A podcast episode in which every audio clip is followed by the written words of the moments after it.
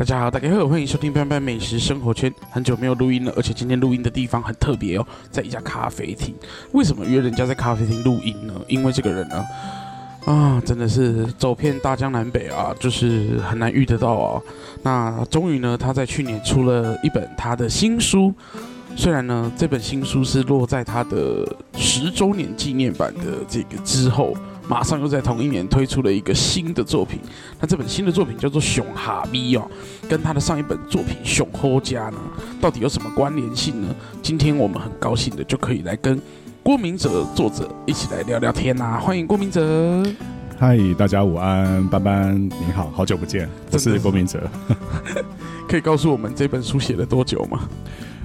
呃，如果严格来说的话，从采集填调的话，加起来到完稿出版是十年时间。哎呦，所以你刚写完《熊猴甲》，其实就已经开始写第二集了。应该是说，对，二零一三年出版完《熊猴甲》之后，就开始慢慢的在采集。但是前几年就是以采集为主，因为你采集的时候需要大量试吃嘛。嗯，没错。那试吃完以后再做筛选。对，那比较密集的书写就是在近五年来的事情这样子。嗯，不过既然是两本完全不一样的书哦，第一第一个版本其实是呃一百家，然后后来你有做增订版，那这一次又出了一百零一家，这两本书最大的差别在哪里啊？我小小更正一下，上一本的话是一百一十一家，哦，一百一十，然后这一次的话是一百二十。一百二十家，那最大的差异就是，因为上一本上次来翻班节目的时候，其实有跟大家聊到，就是因为上一本主要是在高雄县市合并前的高雄市里面，那后来出版之后，其实有蛮多读者分享说，哎，那以前的高雄县区其实幅员辽阔。好，那从山到海啊，其实，呃，从风土的食材到小吃，好，各种类型小吃其实都非常精彩。那怎么都没有收入到书里面去？那所以不公平，不公平，这样。对，然后我的确把这件事情放在心上，然后也觉得这是一件重要的事情。那但是。你你你自己班班自己都很清楚嘛。我们在做采集的时候，就是我们需要花时间，我们要花啊、呃、费用，我们去做很多的踩点。那这些成本其实是很高的。那所以我就必须要让它慢慢的分散在不同的时间点去完成，然后再做收集。嗯，那所以呃，为什么也会花十年时间？是是这个原因。那也很高兴，就是最后终于坚持把它。完成，然后出版了。那也概念上，现在高雄县市合并之后的高雄市是三十八个行政区域，没错。那这本书里面虽然虽然没有每一个行政区域都收录进小吃，但是概念上从山到海，然后各个不同的族群的饮食的文化，我们的亮点我全部都把它写进这个书里面来了。然后横跨时间是一百年这样。嗯，而且这两本书同样都附赠了一个地图，让大家可以去。利用这一份地图去实际走访，是，而且这个地图跟大家分享一下，他是邀请高雄一位很有名的插画家叫陈婉云。那之前熊后家出版之后，那个手绘地图获得很多好评，所以这一次我们就叫邀请他来画了一张，呃，后面附那个那个地图。那这个地图的话，我们是用半桌的概念。但是如果大家仔细去看的话，会发现那个半桌上面画的每一道菜啊，它其实就是来自于高雄各个行政区域收录到书里面去的经典小吃。嗯，那所以我们就是用一种山海半桌小吃半桌的意象来呈现这个很有趣的插图。那这个插图你想要拿来做收藏，好，或者是要拿来使用都可以，因为。如果你有买过书的话，你就会发现，其实这个地图背后面啊藏了一个小彩蛋，就是你翻到背面的话，它有十条我特别设计的呃私房版的高雄旅行小旅行路线。嗯，那这个是你买书你才会看到的。嗯，记得去买书哈，全省各大通路博客来成品啊，读册都有卖哈。啊，如果要作者亲签版，请自己私讯他哈。就是看他你会不会在哪里遇到他，然后找他签名哦。因为现在新书的宣传期其实已经过了嘛，好啊，我可以分享一下，就是因为这一次出版之后啊，呃，书里面店家其实都很热情。好，那所以比如说像是呃李氏商行，还有好市集，还有挑食，好、哦、这些店家，他们呢都有啊、呃、预备了一些书，是已经签好名，放在书里面是寄卖的哦。好、哦，所以如果大家有机会到这些地方去吃饭的话，好、哦，那其实也就可以直接带一本走。签好名的书走这样子哦，还有小彩蛋呢、啊。小彩蛋，对对对。对啊，那我就很好奇说，哎，在这一百二十家里面，虽然已经就是总共加起来也有超过两百多家了，还有没有遗珠之憾啊？当然有啊，班班已经知道嘛。高雄其实其实能写的非常多，嗯，然后只是真的碍于纸本书它有篇幅的限制。那所以，呃，我的策略就是，呃，每不管是熊猴甲或者这一本新书熊哈比，每一个类别好都只收录一家店，好，所以比如说你在书里面如果讲到 花贵好了，嗯，好，那蛙柜就只会出现一家店，可是它不代表说整个高雄只有这家蛙柜好吃，好，那我会把它收进来，是除了它的味道，我想要推荐给大家之外，最主要是它的故事。它的故事是也能够代表高雄这百年来饮食轮廓在形塑的时候的一个很重要的环节，所以其实收入金啊这本书里面店家都有很多考量。好，那但是其他没有办法收入进来的，那我都会用其他的形式，比如说啊分享在我的专栏，或者是其他的专题企划，或者在我的粉丝页上面。嗯，好，那我都会呃另外再写写出来推荐给大家。那就顺便告诉大家，你目前在哪里可以这个刊登这些你的遗出之憾呢？呃，比如说现在呃一月份嘛，嗯、好，那我在台湾高铁，我在台湾高铁上面的美食地图专栏已经进入第八年，啊、呃，就是我我在这个专栏已经写写到第八年了。那刚好一月份轮到我写到发酵专题，好，那写到发酵的话。我就把高雄的皇都饭店、甲仙的皇都饭店，好收录进来。那可能有些读者就会想说：“哎，皇都饭店不是已经有收录在熊哈比里面了吗？”是。好，然后很有趣的地方就是，呃，我写在这些呃专题或者是专里面的店家，有一部分是从来没有出现过的，但是有一部分是那个店家太精彩了，所以你在书里面你没有办法完全的把它的。所有经典的品相全部收入进去，好，所以比如说像以黄度来讲的话，书里面就会介绍说，哦，如果你今天去甲仙玩的话，你可以吃到什么样的，呃，他们的藏起来的经典菜肴。那像在专栏你一月份看到的时候，因为我们以发酵为主题，所以我们就请黄度的陶给妈特别出场，然后把他手上就是菜单上的隐藏版。好，以酱笋为主题的料理，把它特别搬出来。那像这个东西的话，我们就我就会在其他的合作上面让它特别曝光这样子。嗯，不过就以现在就是，扎今年好像都是 AI AI AI 来 AI 去 AI 什么东西都来了哦。你会不会也开始靠着 AI 在创作？呃，我觉得 AI 就是它一定可以。呃，协助我们就是呃达到更好的生活，只是在使用的形式上面，我自己本身还是啊、保持比较呃明确的分类啊，比如说在文字创作上面，好，那我目前个人还是觉得一定是透过啊、自己好到现场去做实地的采访，然后去。感受跟理解他们何以可以代代传承的故事之后，再透过自己的风格转化出来的文字，是我个人相信还是比较吸引读者的。那这些东西，你说它能不能够透过 AI 自动生？我相信 AI 它一定可以生出一篇文字。比如说像我们前阵子都知道那个那个孙燕姿。对，没错，对不对？他可以唱出一首歌，对。但是问题是，问题是我的我的我的感受跟当时孙燕姿后来做出来回应，其实我觉得很雷同。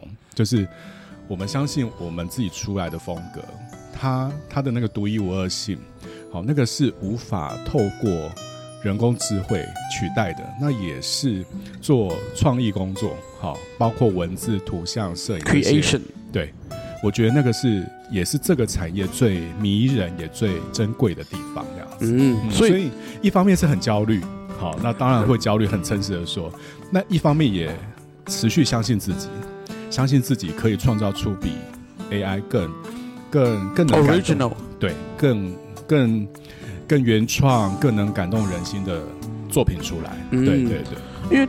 近期我也会提到长，就是从纸本书到电子书，一直到现在的生成文章，现在很多的机器人，现在很多的，其实你你说我会不会焦虑？我当然也会焦虑，尤其是图片也能生成，影片也能生成，什么东西都能生成的时候，我突然突破一个盲点，就是 AI 做不到的事情就是 original，AI 通通都是透过读本，它学习，然后它才生成。所以他最难做到的事情就是原创，而且我觉得有一个，嗯，我一直在思考的事情，就是呃，AI AI 这个事情，我们刚刚分享嘛，就是它可以更好的协助我们达到更舒服的生活。可是在，在在往这个方向迈进的同时，我们得到了便利性，我们得到了啊、呃、时间成本的减少，等等等等等的好处。但同时间，我们也丧失了思考的机会，嗯，就是因为太方便了。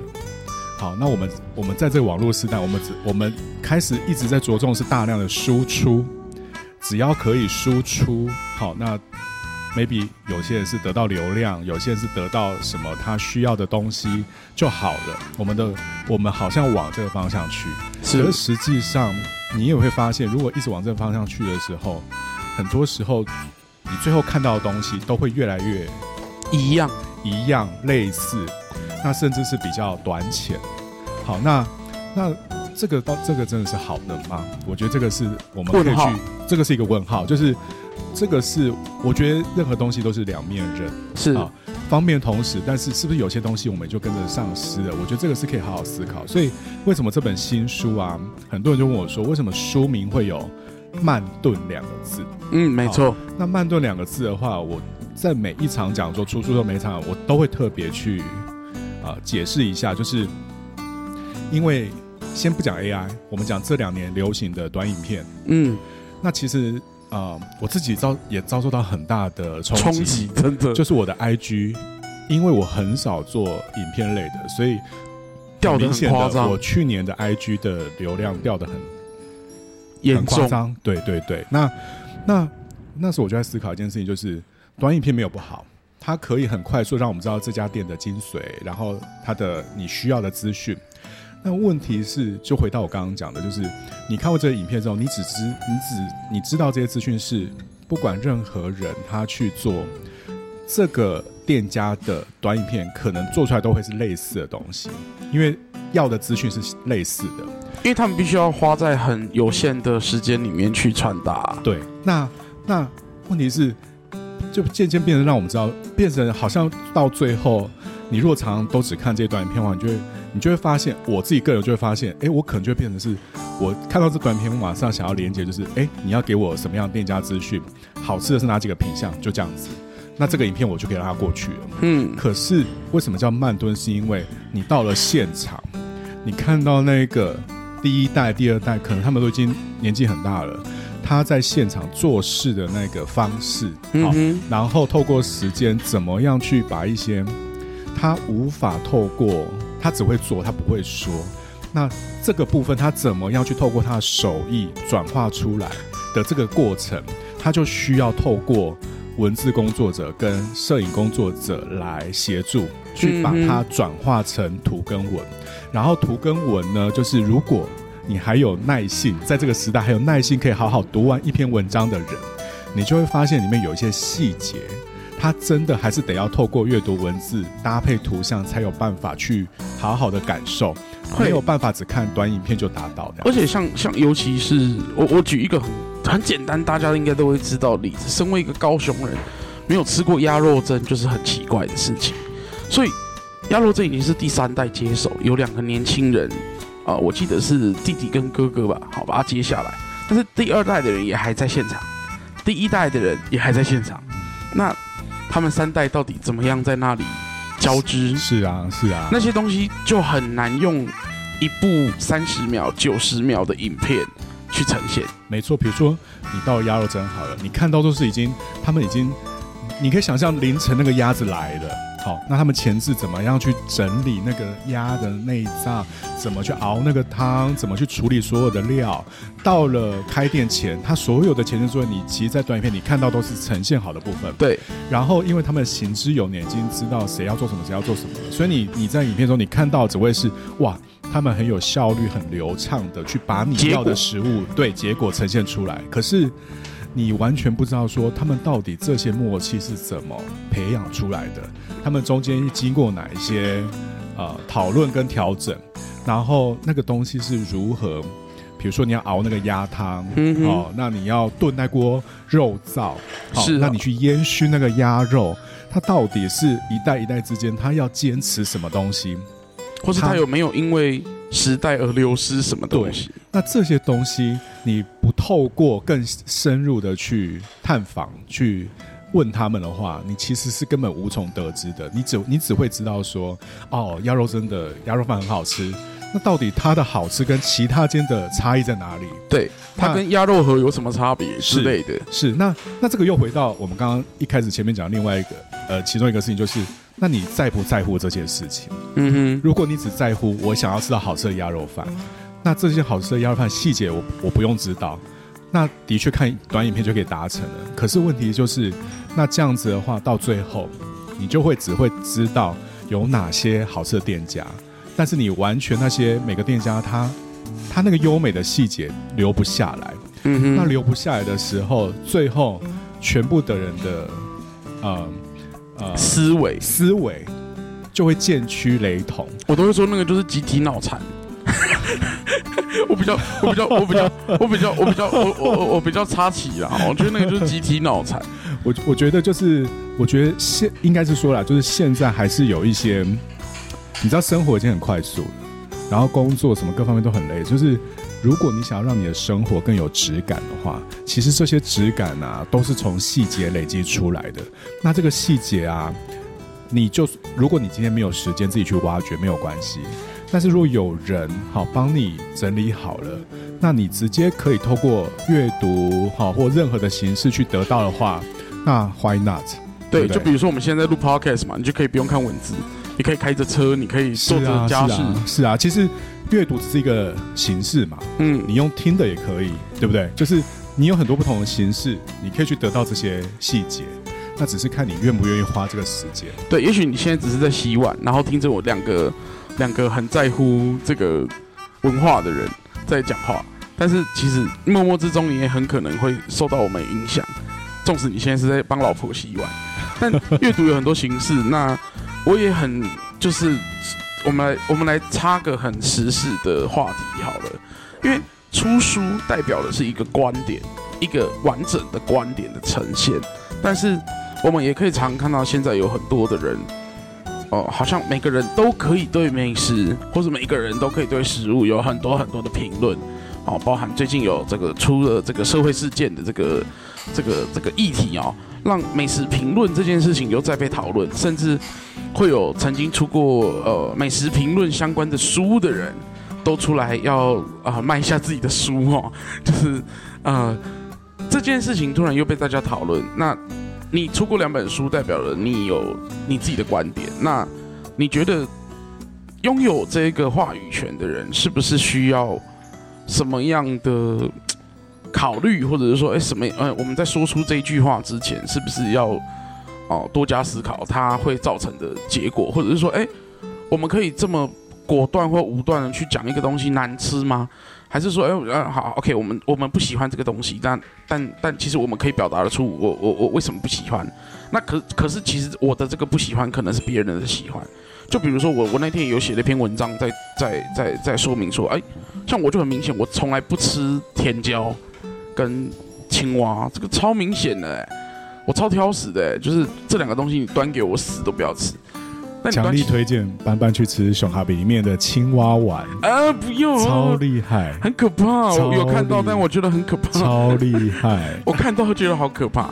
但你怎么看这件事情？就是说，哎呦，像我自己每天呃呃，就是写了这么多文章，写了这么多采访，那那一定都会带着我们的些许的观点在里面。那隐隐约约我们也带了我们的思考模式放在里面的时候，我们要怎么去面对？就是说，哎，现在好像每个人都可以当美食家，每个人都可以拍个短影片，每个人都都可以拍一张食物照片，就可以觉得哇，我我可以评论 everything。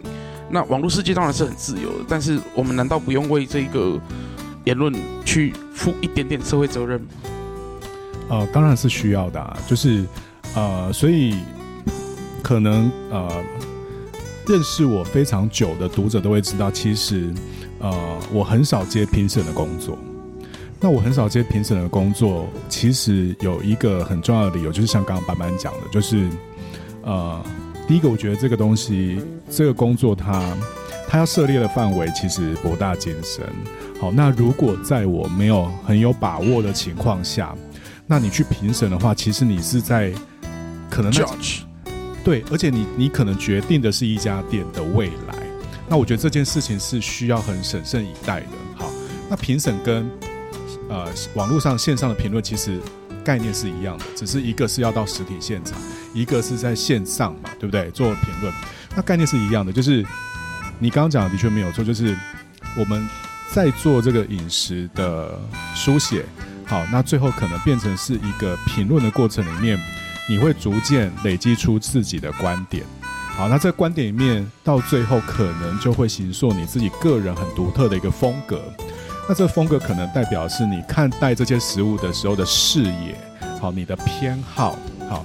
那但是这些我都相信一件事情，就是它最终的目的，它是要把更好，把你自己觉得好的东西用更广泛的方式。好，就像你刚刚说的，假设我拥有了什么样的话语权，那我可以利用我这样子的一个一个资源，让我觉得好东西再更扩散出去。好，那但是相对的，当我吃到我觉得心中嗯跟我想象中有落差或没那么好的店家的时候，通常我的做法是，我就不会在网络上，我第一个我不会光顾啊，第二个是我不会在线上做什么样的评论啊，因为就像你刚刚说的。可能它只是不合我的口味，但是有人喜欢。好，那不合口味跟难不难吃，其实是它算是两件事情。可是有的时候啊，其实你在做你在网上看到很多评论的时候，很多时候你很难去分辨，到底它是真的难吃，还是只是不合写的那个人口味。嗯，好，所以对我来说，我觉得在写这些东西到网络上，特别是所有人都看得见空间的时候，这个东西是要很小心谨慎的。好，那所以我通常我会倾向的是，我就不写。好，那我不写的话，呃，就不会有人知道，不会有人更多人透过我这个地方知道有这个地方嘛。好，但是如果你之后有机会，你还是知道了，你可以去，你还是可以去试试看。那吃完之后，因为每个人的生长环境跟他的饮食的背景，好，全部都不一样。好，那你可以针对你自己本身有的，好养成，你自己去学习判断。我因为这也是一个学习的过程，就是呃所谓的，我觉得以前有一句话，我觉得很有道理，叫做要懂吃，要富过三代。好，那这件事情它其实不是在讲阶级，或者说你到底有没有钱，而是的确在呃你去判断食物好不好吃的过程里面，它是有一个基本的标准在的。但这个基本标准它。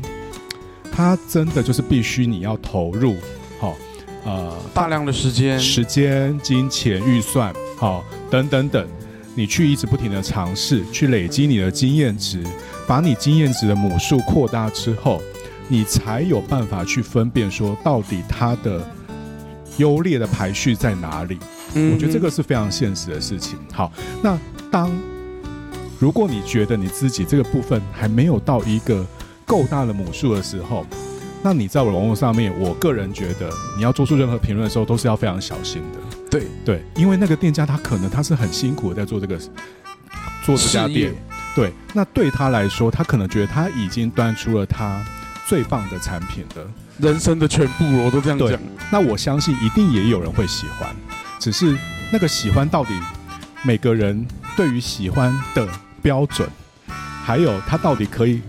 觉得好的标准其实是不一不一的。嗯，好，那这个时候我个人会倾向说，多留一点善意，好，就是让这个善意去发酵。或许这个店家在某一个时间点，他因为某一个人给了他一个什么建议，他突然间发现了哦，原来这个东西好像其实在什么盲点突破之后可以更好，反而变成他让这个店更好的一个动力。那我觉得，如果你要用更宏观的角度来看的话，这个对整个城市的饮食文化发展，它都是它都是好的，对，对啊，而不是你一直在去你一直去批评，好像显得你好像很厉害，但是问题是。你把一间店批评倒了之后，实际上并没有比较好，社会上并不就实际上这个城市并没有任何东西会前进，对，你懂我意思吗？那我就会比较倾向说，我们是不是有一个更积极的方式？嗯哼，对，对，因为社会上的确已经有很多冲突了啊，不需要不需要我们再生出更多的冲突了啊，因为我总觉得就是任何在一个在一个很自由可以发展啊，比如说我最我最常。做的一件事情就是不看 Google 评论，然后就直接去吃一家店，因为、哎、我也是这样子，我就是好了，有有的时候我真的会看到那个三点多的，哦，还更想去了，还更想去了，就是我从来不看评论写什么，因为我后来发现一件事情了，就是这个的确我也可以附和你，我也是其实蛮认同，就是有的时候，比如说它评价低啊，你到现场你会发现它东西其实很好吃的原因是因为。因为有些店家他真的就是他没有在管这些，对，好，所以他被扣分或者是没有得到那么多颗星的原因都不在他呈现的食材料理本身，很可能是他很难停车啦，老板脸很臭啦，对对，没错，或者是要排队排很久啊，对对对对对对，所以我觉得有的时候真的是，我觉得看或不看都 OK，好，那但是如果你真的觉得想要先看一下有个底也 OK，但是最后我觉得他还是要去试过一次。你至少不要骗一次嘛，最准确，对吗？你至少不要骗一次嘛，骗一次顶多几百块，对不对？人生被骗个几百块也是很正常的事情嘛。我们也被很多餐厅骗过几百块啊，其实不差这一家啦。我觉得不要不用说骗了，就是我觉得就是去体验看看，而且你还是吃到那一餐了嘛。对对，你还是花了钱吃到那一餐了嘛，只是你喜不喜欢这个问题。因为我后来发现。饮食是一个每一个人都要做三呃每天起床都要做的事情，不管你要吃几餐都好。但是我后来发现，在二零二四年的现在，大家好容易因为吃东西生气哦，超容易耶！就是这也可能跟整个餐饮业跟服务业面临缺工有很大的关联性。真的吗？怎么说？那因为现在我们看到很多的餐饮业，其实它。比如说，我们以一个 buffet 来来来举例好了，他可能不不把全部的座位都打开，因为他可能没有那么多的服务人力可以去服务这么多的人一起用餐，因为它的品质可能会下降。但是就会有消费者抱怨啊，我都订不到位置啊，因为我后来才发现，有很多有很多一颗星的评论是我根本就订不到位置，所以我很生气，所以我要给他一颗星，然后我就会心里觉得。哦，还好吗？需要智商吗？之类的，就是你吃不到，你就其实不需要过多的评论或者过多的感言。我们没有很想要知道的意思，我们我我们也没有很想要理解哦，订不到位置的人是什么感觉？因为订位置这个东西就是缘分呐，就跟我从第一次跟 Roger 录音到现在，我还是没有吃到 Mark。我跟他真的是就不缘哎，你刚才？我跟他当连友已经当了好多年了，但是我吃我就是吃不到，所以我我对他的料理没有任何评论，no comment，no comment，因为我就是没有吃过。那就是你跟他的缘分，缘分还没来，时机未到。哎，对，还没来。我也遇过很多这样子的类型的店，就是我也是，因为我也都是自己去定位，嗯，所以。的确啊，就是我也遇过很多那种排所谓的预约困难店，我也都还没有吃到过。那我觉得 OK 啊，因为因为缘分到了，你自然就会吃到啊。还没到也没关系，因为选择其实很多，真的很多。对，真的现在不用太执着，多的是一大堆你可以去的地方。真的真的选择真的很多，真的很多。但是，但我一直都觉得这个缺工的问题有造成，包含连锁餐饮跟饭店，的确会影响他们的整个营运的策略，因为。真的就是没有这么多的厨师，没有这么多的服务人员，可以去做出相对应的品质。那他当然就会在数量上去做管控，那就会让大家订不到位置。那订不到位置呢，就会产生很多民怨啊，是不是黑箱啊，是不是黄牛啊？然后我心想说，哇，吃个饭什么时候跟看演唱会一样啊？怎么还要买黄牛票啊之类的？这其实其实，我我我也会很好奇，那些想要买黄牛票去吃饭的人，到底心里在想什么？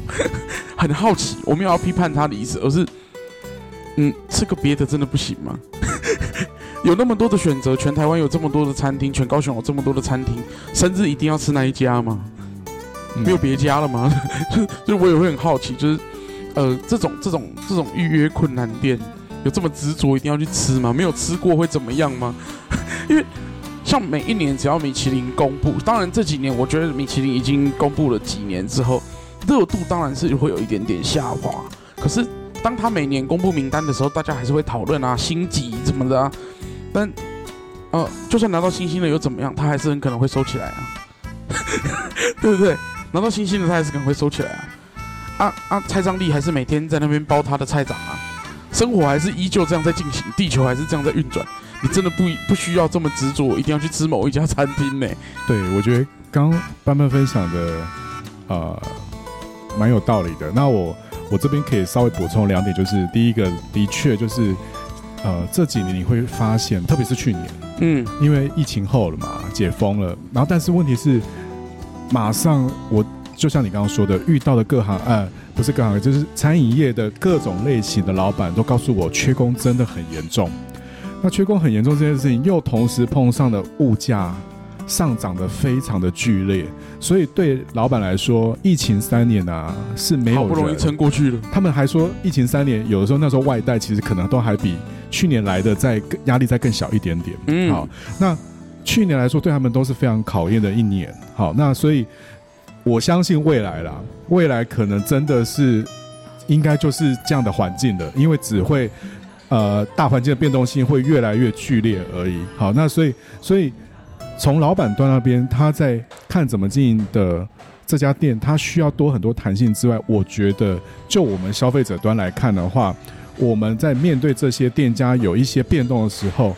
我们也可以再多更多的包容性，好、嗯，然后同理心，好，因为你你最终就是还是回到我们刚刚讲的那上一个话题嘛，就是你是希望如果它是一间好的店的话，它是可以好好在这个城市待下来，而不是因为什么样的因素让它就倒下去了。好，那再另外一个就是，我相信所有的排约排队预约困难店，一定不见得是每一个都是。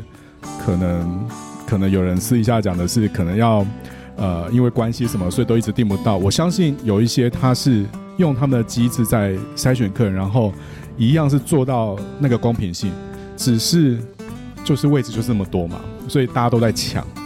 那抢不到的时候没关系，你就下个月，对，下个月再抢它。就是我觉得就是顺其自然，我觉得这不用执着啦，因为因为我说实在的，就是。你其实我觉得还有一个蛮有趣的观察，就是你说实在，假设你假设你今天真的去吃到了一个你心目中等很久那个主厨，好，那你看他呈现出来菜单上面用的食材等等等，实际上你会觉得很有趣啊，因为是呃，应该说台湾的风土环境，它可能呃有那么多主厨，那每一个季节啊，就是你就会发现很多很很棒的食材会被重复的。出现在某几个不同不同的餐厅，不一样的呈现。对，但是透过每一个主厨不同的思维逻辑跟他的厨艺呈现出来就完全不一样。嗯，所以你今天就算没有吃到这间店，可是你也很有可能在另外一家店遇到相同的食材，可是你却吃到另外一种不同的呈现方式。我觉得这个就是吃饭有趣的地方，就是不需要执着什么。因为能吃的实在真的是太多了，对对啊，多样性其实从来都不缺乏，对。但是我们看见的视视野其实是反而需要越来越打开的。但是我也会常常遇到，我我相信我们常常都会遇到同一个难题啦。啊，班班又在夜配了，啊，Roger 又在夜配了，我们其实都需要活下来哈。那你怎么看？我先我先说一下，我我的粉丝页是几乎没有叶配文的。对，好，我有了哈，我有，我有，我有，我要生活啊、哦。但你你你是怎么样去抓这个平衡？就是说，在你的收入可以哦满足你的生活的情况下，你怎么去挑选合作的对象，或者是说，哎，这个合作的对象来找你，你怎么样去判断你要不要跟他合作？那你合作了之后，你会不会去跟你的消费者、你的读者去揭露这件事情？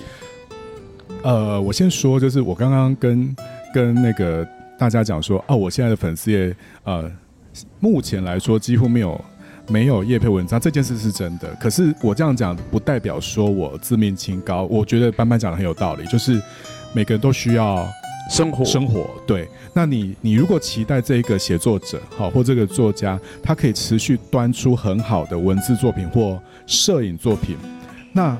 你如果让他没有办法吃饭，他到底要怎么样可以继续呈现给你，对不对？这个是大家可能没有想过的事情。就像很多人就会讲到明星的时候，就以为他可能回到家之后，他可能不用洗头、不用洗澡、不用吃饭，就是像仙女或、对。但实际上大家都是常人，对。那只是说，以目前来说的话，我可能我现在的方向是比较透过可能是专题合作，好，或者是其他的，呃。呃，专案合作方式来进行，而不会是单一店家的叶片。但是如果遇到这个店家，他真的品质很好，好、也不，我觉得，我觉得也不一定是吃的，就是呃，我我我个人是保持完全开放的态度。那我也会很呃呃真心的，好、就是我就是只要我推荐的东西，一定要是我自己真的觉得好的，对，那。那这个中间拿捏，你现在如果现在问我的话，我因为我之前没有太多的业配，所以我还没有办法回答你。好，或许明年下集待续，一年之后可能你来问我看看，或许我会有不同的想法。欢迎找 Roger 叶配哦，可以去传 email 给他。欢迎欢迎，请大家选我选我。对啊对啊对啊，就是我一直都觉得叶配这件事情在社会上其实已经存在很多年。是啊是啊，但呃，当然。你也有一点运气，因为你进入市场的的的早嘛，所以你有比较多这样子的专案或者是呃专栏可以去支持你的生活。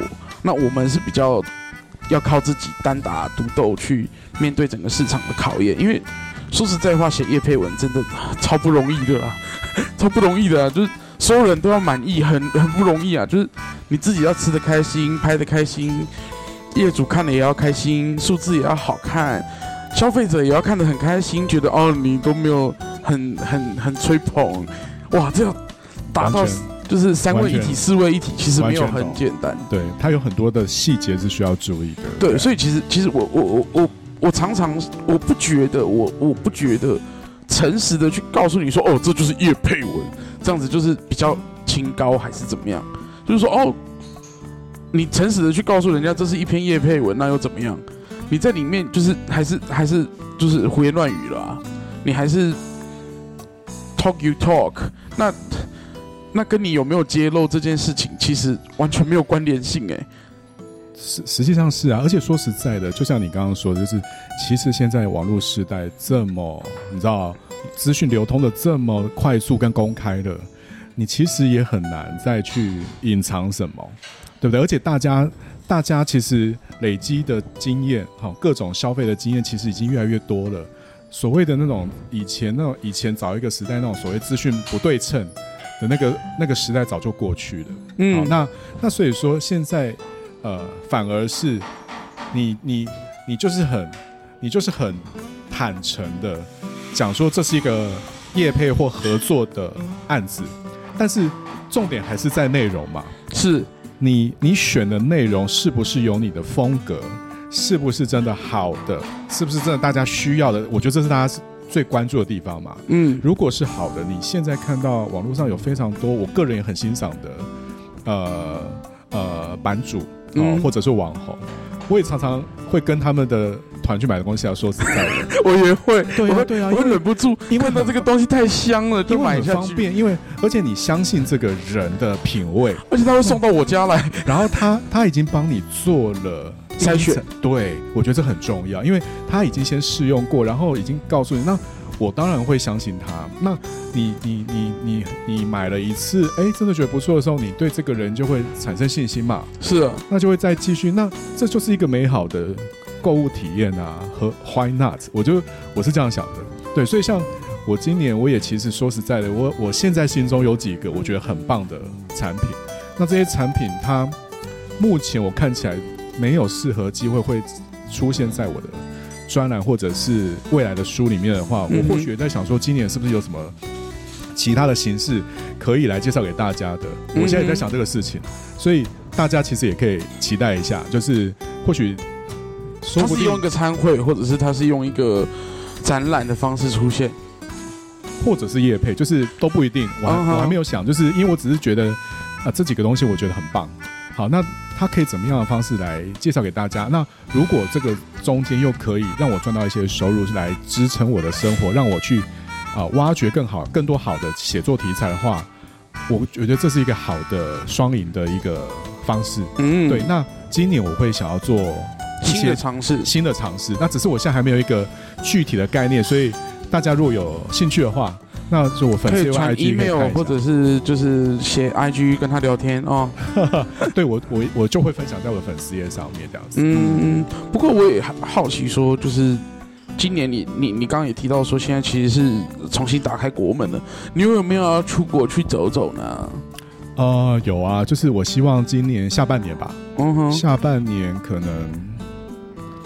秋天或冬天的时候，希望可以出国去啊、旅行一下。那我希望这个旅行是除了可以休息之外，也可以去观摩一下不同国家的饮食文化。嗯，那希望这个饮食文化是可以跟我原本在台湾，好，我已经我已经采集到的一些，看有没有什么地方可以互相融合或撞击，然后呃。进而激发出新的有趣的题材或主题来跟大家分享的这样子。嗯，不过既然提到这个出国这件事情，我我在前几天的文章我有分享到说，其实我不觉得打开国门就是一种唾弃国内的开始，因为我一直都觉得当然不是，当然不是。对，我一直都觉得每一个国家本来就有每一个国家的样态跟民情，你没有必要因为出国好棒棒而去忽略它的好坏坏。那台湾也有它的好棒棒，相同的道理。你生活在这个地方，你当然很容易去看到它的好坏坏，因为你大部分的时间都生活在这儿。我是我个人自己的感想是，就是我觉得很多事情不需要用二分法来判断，因为很多东西，很多你遇到的人或事情，好或店家，它都不是在一或零两个极端的，它会有很多中间值。嗯，好，所以我常常会遇到读者说。哎，你推荐的书里面的，因为你知道篇幅有限嘛，对，所以我说，因为每个店家介绍一定都是他们招牌，或者是我觉得一定要去吃的。嗯哼，好，那他一定不会是店家里面所有的品相。好，那就会有读者他会拿那个我没有介绍到书里面的品相。你为什么说你没有什么没有介绍那个？或者是说他吃了我没有介绍的某几个，他觉得不好吃啊，然后他就进而因为这个东西不好吃来否定这家店全部的东西，然后不好吃，然后再延伸来。质疑国民者说的都不好吃，就是对。为什么你这本书会推荐这个店？那实际上你就会觉得这个是一个很有趣的地方，因为你去到这个店家，每个人喜欢吃的东西都不同。对，那我针对我喜欢的那些品相，好做出推荐，你可以试看看。那个就是我在告诉你说，你如果预算、金钱都有限、时间都有限情况下的话，你是可以优先尝试的。嗯，好。那但是这个尝试，它一定有一个基础的筛选的哈。但是它合不合你的口味，这个、还是要你自己判断呐。这这这当然是要自己去判断。对啊对。那所以通常我遇到这样的读者在回我的时候，我其实不太有什么反应，我都是会心一笑，因为说实在的，这个很难去回答。但是但是我都会让他知道说，但实际上这间店。还有什么好吃的？你有吃到过吗？那可能就有些人回我说：“哎，我没有点到什么什么。”我说：“那你或许你可以再给他第二次的机会，再去试看看。”好，那我我有遇过读者，他他就去了我推荐的清蒸肉圆店，可是他竟然回最后回我说：“哦，他觉得不好吃，是因为他比较喜欢油炸的肉圆。”那去干嘛呢？对，那那我就觉得，那我就何苦呢？那但是我就跟他讲说，哎、欸，那或许你下一次也可以试看看，因为说实在的，我到目前采访完，我发现，如果以台湾来说的话，从基隆到屏东，屏东光是肉圆的变形的吃法，我们都以北油炸南清蒸在做分类，可是实际上这只是两二分法哦。但是还有其他吃法，有九种，嗯，有九种不同的类型。我目前可以看到的，除了炸的，光炸的就有低温油泡，还是真的就是热高温炸，对，然后还有煎的，对，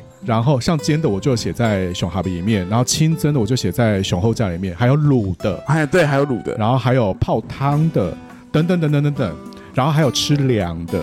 好，那凉的肉圆，彰化跟嘉义又不同，这我有写在专栏里面过。所以说实在就是，我们真的不用第一时间先否定它，先否定它，因为你这样子其实有的时候，我个人觉得是你也是在否否决了接下来你想要尝试这些类型食物的一个可能性，因为你已经先告诉自己说这个不好吃，那你可能接下来就不会去碰它了嘛，对不对？对对对。那我个人，因为我个人是抱持那种。我是一个充满好奇心的人，所以去越南就要先吃一下鸭仔蛋，这样。我吃过啊，我在柬埔寨吃的啊。哦，我在柬埔寨吃过，还有炸蟑螂也吃了啊。你知道炸蟑螂非常好，哎，也不讲非常好吃啊，但是它就是油炸完之后，口感很特别，它非常像更酥脆的鸡皮，炸鸡皮，真的啊？对，然后配冰啤酒，哇哦，非常爽脆。然后炸蜘蛛也很好吃，嗯、就是那个蜘蛛里面的肉，它比鸡肉还，它的口感很像鸡肉，但是比鸡肉还要嫩。哇！有人说那个你刚刚害怕那个青蛙嘛？对嘛？青蛙肉其实也是，因为为什么叫田鸡？因为它就是也是口感很比鸡肉更嫩。啊、那如果是炸蜘蛛的话，那个是那个嫩度又在比青蛙在更嫩。哇！因为它更小嘛，啊，它量体更小。我我不确定是不是大小问题，也有可能是品种的关系哦。对，因为我那时候吃到是比较大只的那种黑蜘蛛。嗯，好，那它那个腹腔里面那那那一层肉，其实就是很饱满多汁。那你可以想象，你看我们在台湾讨论这个事情的时候，大家一定可能听的时候就觉得皱起眉头，就说啊，怎么会吃这些？可是听到这里想要听听下一集了，这样。对，可是实际上你到东南亚去的时候，你你在那个坊路边菜市场，那个对他们来讲是日常，他们是日常补充蛋白质很重要的来源，然后。然后他们都是一篓一篓的在卖，在卖，然后有点像是我们在买零嘴那种感觉，买什么蚕豆酥啊，你知道吗？然后他们就是咬一袋一袋，然后就是边走路边吃，像买我们那个地瓜饼一样啊。对对对对对，那他们可能是吃什么炸炸蜢啊、炸蜘蛛啊，好，然后或者是呃各类炸炸东啊炸炸炸那个蜂蛹啊等等的那。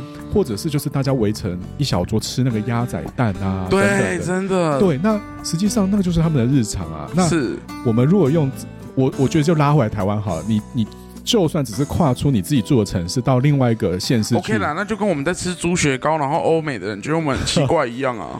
我觉得就是抱持开放的心态啦。嗯，就是最后我就想要问，嗯，会不会有第三本的出现呢？呃，你是说高雄的吗？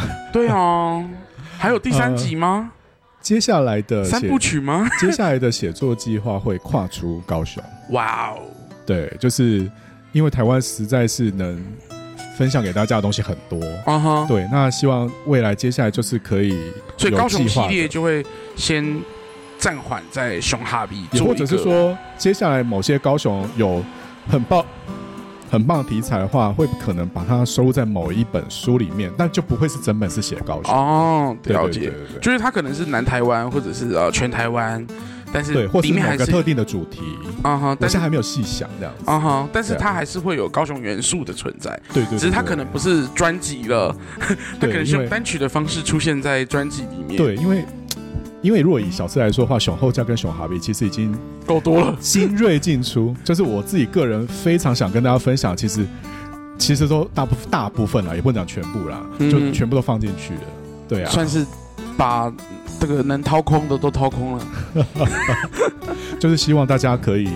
可以透过这两本书，然后可以好好的认识高雄这一百年来不同族群迁徙到这个城市落地生根后，到底留下来的饮食的味道是什么？这样子，因为二零二零年是高雄从打狗割饼高雄的一百年嘛。对。那今年二零二三年其实是高雄，呃呃，二零二四是高雄从高雄呃听。升格为高雄州的，哎，高雄听升格为高雄市吧，还是高雄州？对不起，我有点忘记了，就是的一百年。就是在一九二四年的时候升格的。嗯哼，那一九二四年的的这个升格，对现代高雄的整个发展，其实是一个很重要的里程碑。不管是交通还是还是在整个城市的整个规模，对，它是奠定了一个很重要的基础。那今年刚好也是满一百年。所以，呃，熊哈比在去年出版，它其实就是夹在这两个高雄很重要的百年的时代断点中间。好，所以，呃，我们只是从吃的角度来切入，来也算是一本断代史了啊。这样讲完会不会大家都不去买？没有，它就是一本非常有趣的讲饮食的书。但是在里面，我们可以看到不同的族群，包含了新新住民。好，然后在这个城市落地生根，到底发展出什么滋味？然后读完之后，你会更能感受到哇。高雄身为一个很重要的台湾南方的移民城市，嗯，好，到底它现在呈现出来的城市氛围是什么？这样子，嗯，好哦，我们好难得的可以两年才预约，但是我不知道他下一本书什么时候才要出，所以我也不知道什么时候才能再遇到他了啦。哈，不过没关系，我们总是有缘再相见啦。哈，那。呃，今天也感谢郭明哲来到斑斑美食生活圈，尤其是在过年前这种我们两个人都忙到快要死掉的那个空档，我们可以来录这个音，真的是很幸福的一件事情啦哦。那这我今天呢，我们也选择了在一家咖啡厅，你要不要来评论一下你刚刚喝的这些东西、吃的这些东西的感想啊？呃，谢谢班班约了一个这么棒的地方。那我自己很喜欢老房子啊，uh huh. 所以这一间在渤海街，因为渤海街附近有。就有，我现在想得到就有四间收录在我两本书里面，有名家的汕头火锅，嗯，有市场里面的尤家猪血汤，嗯，然后还有那个路口的面线糊，然后福德小馆也搬到这边来了嘛，是对，对，那哦，还有郭家肉燥饭也在这边，啊、对，对对对，不能忘不能忘记它。那所以这个区域我其实是蛮熟悉的，那但是我不知道说哇，原来这里有一间老房子改的咖啡馆。好，那我们今天进来之后，哎，那。喝了他们的咖啡啊，肉桂卷啊，还有提拉米苏、提拉米苏啊，都我都觉得蛮棒的。好，然后很气氛非常的 chill，对，所以呃，蛮推荐大家啊，如果来市区这附近走一走的时候，可以来这边休息、喝喝咖啡、吃东西这样子。嗯，感谢本集节目由咖啡足以赞助场地播出。然后也谢谢班班的邀请，然后也先跟大家说一声新年快乐。好哦，那今天就很感谢 Roger 来到班班美食生活圈。虽然我们真的不知道下一次又会什么时候再来跟大家录第三次了哈，但是如果你喜欢这一集的节目的话，欢迎你到各大 Podcast 平台给 Roger 或是给班班五星的好评。那如果你对于就是 Roger 有什么意见的话，你可以去他的这个。